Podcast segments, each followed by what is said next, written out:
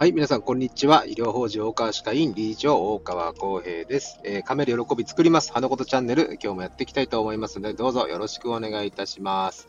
はい、先日、あの前回の放送で、えー、虫歯、歯周病の、えー、輪っていうのは感染症ですよとお話をさせていただいたんですけど、まあ、今回は歯周病ってどんな状態なのかなっていうのを、えー、まあ、わかりやすくですね、ご説明させていただきたいなと思っています。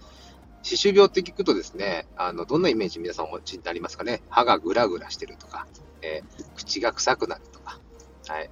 なんかそんなイメージ、海が出るとか、腫れるとかありますよね。これどういう状態になってるかっていうのもっともっと細かく言うとですね、結構怖いなと。いうふうなイメージを持つのかな。別に怖がらせるつもりなんですけども、やっぱりそういった危機的な感じっていうのをやっぱり持っておくとですね、ご自分の歯を結果的に残せるんじゃないかなということでお話ししたいと思います。まずですね、歯周病っていうのは歯周ポケットって場所で起こるんですね。歯周ポケットっていうのは歯の周りにある溝です。溝、歯の周りにある溝です。この溝の面積って大体どのぐらいかっていうと、まあ、口の中全部合わせると、溝の面積って大体大人の手のひら1個分と言われてるんですよ。はい。大人の人ね、手のひら1。一枚、一個一枚分というか、はい。で、この手のひらの状態っていうのが、えー、どんな状態かっていうのをね、あの、イメージしやすいかなと思。例えて言うとですね、この歯周病がひどい人、重症な人っていうのは、細菌が持ってる毒素、内毒素っていうんですけど、えー、例えば、えっ、ー、とね、毒素っていうのはいろんな病動物が持ってますね。例えば、フグが持ってるフグ毒とかね、え、あの、鬼人で、鬼笠子とか持ってる、その刺した毒とか、いろいろ毒の成分ってみんな持ってる、雲とかもそうです。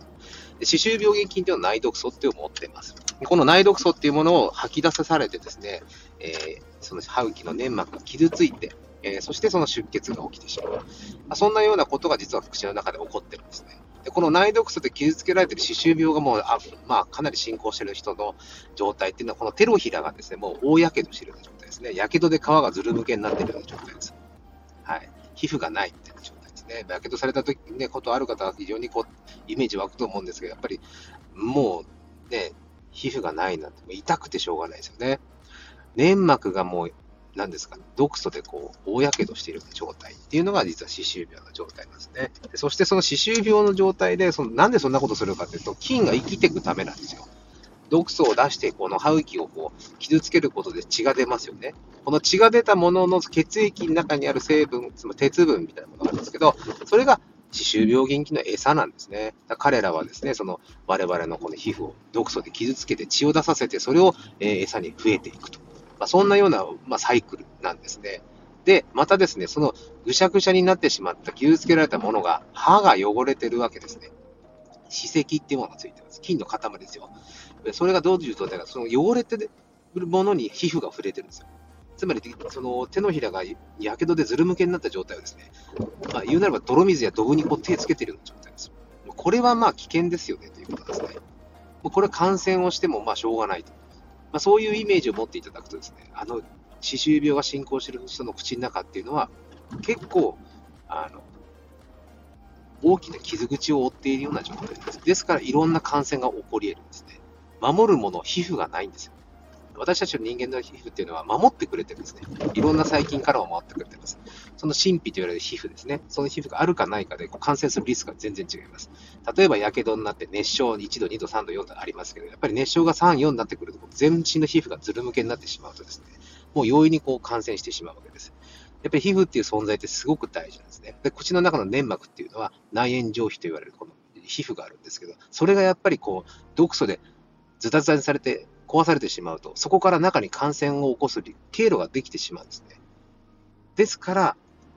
何を言いたいか。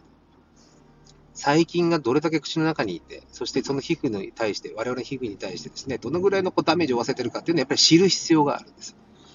知れば守ることができます。ですから、もしこの話を聞いてですね、あ歯周病、ちょっと歯がぐらぐらする、歯茎腫れたなと思う人は、ぜひ歯医者さんに行って検査してください。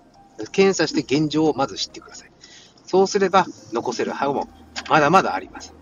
ね、あのぐらぐらして痛いけど、痛くなくなったからまあいいかじゃなくて、えー、ぜひ検査をしてください。そしてその歯の周りについた、こびりついたその歯石、菌の塊を取ってください。それだけで体は免疫をですね、また元に戻すことができて、治すことができます。ですから、ぜひですね、ちょっとでも歯周病の、えー、感じがするなとか、最近歯茎腫れたなって人は、えお近くの歯医者さんに行って検査をしてもらっていただきたいと思います。はい。これは皆さんのね、参考になればいいねと思った方は、ぜひ、フォローをよろしくお願いいたします。それではまた次回お会いしましょう。お大事にどうぞ。